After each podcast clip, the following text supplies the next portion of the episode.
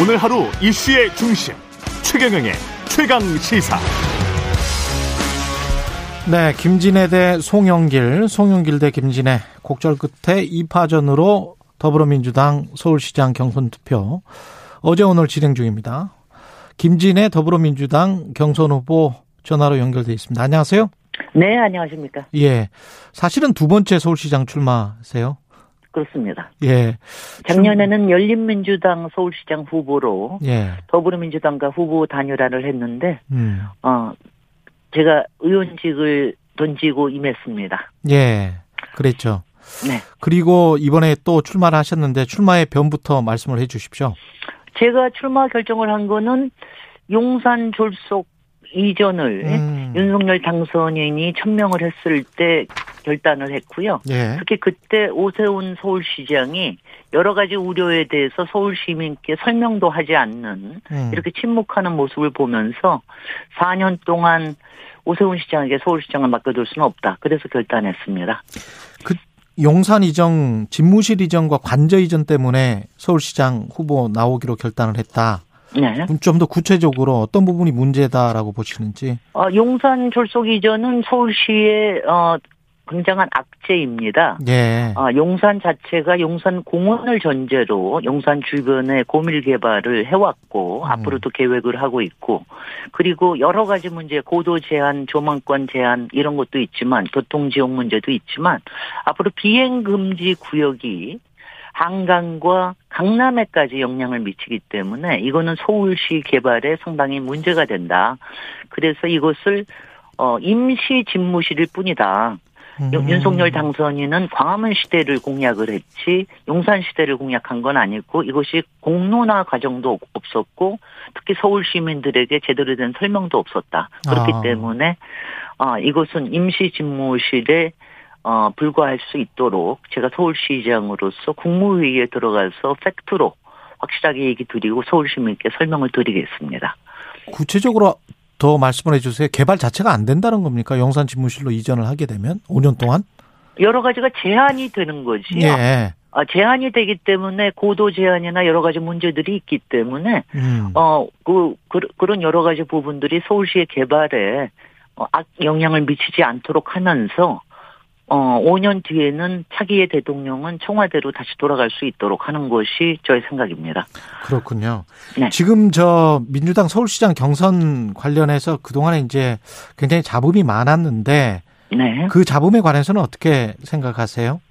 어, 일단 경선 하루 전에 예. 어, 토론회를 하고 바로 저 투표를 하게 되는 음. 이런 기이한 현상을 만들게 된 것에 대해서 서울 시민께 제가 대신 사과를 드리고요. 네. 여러 가지 문제가 있었으나 그러나 어저께 오늘 경선을 진행하니까 여기서 본선 경쟁력이 누가 더 있을지 음. 이 부분을 서울 시민들께서 판단을 해 주시기를 바랍니다. 송영길 후보와 비교해서도 경쟁력이 훨씬 있다, 강점이 있다 이렇게 생각을 하시는 것 같은데 뭔지 구체적으로 좀 말씀을 해주십시오. 네네. 예. 그 송영길 후보는 일단 출마 명분이 일단은 불분명합니다. 특히 전 인천시장이고 음. 인천의 국회의원으로서 20여 년 이상 된 분이 서울시장으로 나오는 것에 대한 어이 그 부분이 어 상당히 전체 지방선거에도 악 영향을 끼칠 것이다.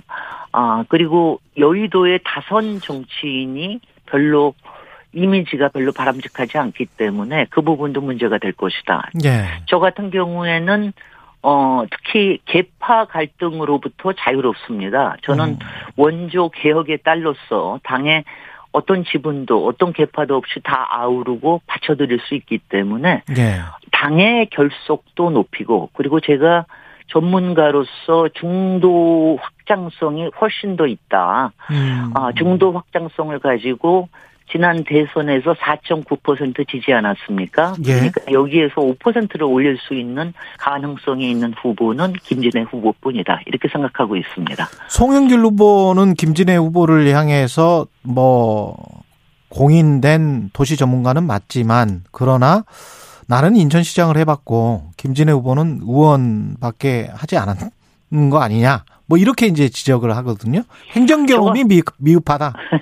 저 같으면 예. 송영길 후보님이 그런 얘기를 하시는 건좀 부적절한 것 같아요. 예. 인천시장의 행정 경험을 갖고 있고 싶지는 않습니다.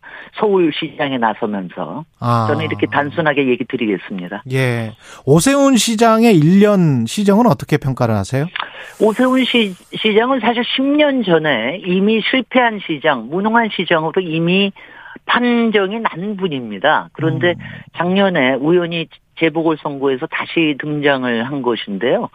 10년 전에 이미 그 여러 가지 안전사고에 대비하지 못한 시장, 그리고 여러 가지 민간 특혜, 그리고 민간 사업을 부도나게 만든 특히 용산 프로젝트를 32조로 키우면서 그것을 파산시키게 만든 그런 시장인데 어, 이미 이제 판정이 났고요. 예. 지난 1년 동안 한 것을 보면 오세훈 시장은 항상 건, 겉멋 행정만 합니다. 겉멋 아, 행정. 기본적으로 겉멋만 이렇게 음. 번지르르하게 하지 예. 실제적으로 하는 일은 귀찮은 일은 다 피한다. 그러니까 이 예를 들- 들자면 어 재건축 재개발을 촉진하겠다고 하면서 거기서 21개 정도만 지정을 해서 실제적으로는 어 제대로 추진하지도 못했다. 그리고 음. 박원순 시장 전임 시장의 어 여러 가지 부분의 흔적 지우기 또 시민 단체와 각을 세우기 이런 거로만 했기 때문에 실제로 서울 시민께 어, 플러스가 되는 그런 행적은 전혀 없었다고 생각이 듭니다. 그리고 앞에서도 말씀드렸듯이 용산 이전과 같이 서울시 악재가 되는 부분에 대해서 눈치만 보고 침묵하는 어. 이런 서울시장으로서는 자격이 없다고 생각합니다.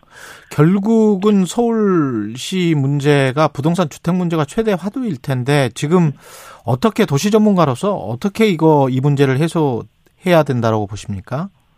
그 서울시의 주택 부동산 문제는요.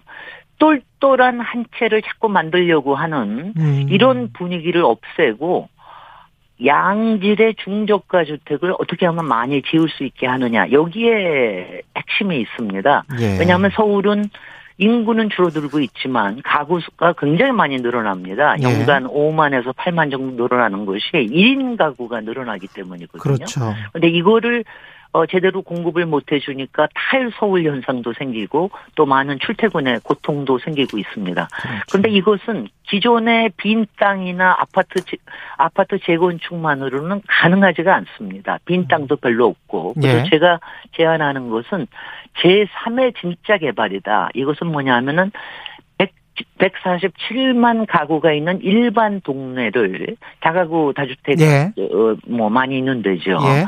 여기를 중충 중밀로 다시 탄생시키고 그리고 음. 307개의 역세권 주변이 상당히 저밀도화가 돼 있는데 예. 이 부분을 좀 더 고층 고밀화해서 여기에서 서로 상생하는 가령 용적률을 올리면 반은 민간이 가져가고 또 반은 공공이 가져와서 주택도 늘리고 생활 SOC도 늘리는 이런 본질적인 어 정책이 필요하다고 생각을 합니다. 예. 송영길 후보는 세금, 특히 이제 종부세, 1인 1주택은 사실상 폐지하는 세제 완화, 용적률 상향, LTV 상향, 뭐 이런, 어, 지난 대선 때와 이제 비슷한 기조인 것 같은데 어떤, 어떻게 보세요? 그 종부세를 일가구 일- 일주택 종부세를 없애겠다는 건 그게 바로 똘똘한 한 채를 강화하는 정책이라서 아. 저는 문제라고 봅니다. 예. 왜냐하면은 가령 윤석열 당선인도 16억짜리 집에 사는데 그걸 왜 종부세를 완화합니까? 음. 그다음에 오세훈 시장도 26억짜리 집에 사는데 그런 거를 완화하는 게 아니라 중저가 주택에 대해서 어떤 정책을 펼쳐야 될지 이 부분에 훨씬 더 중점이 필요합니다.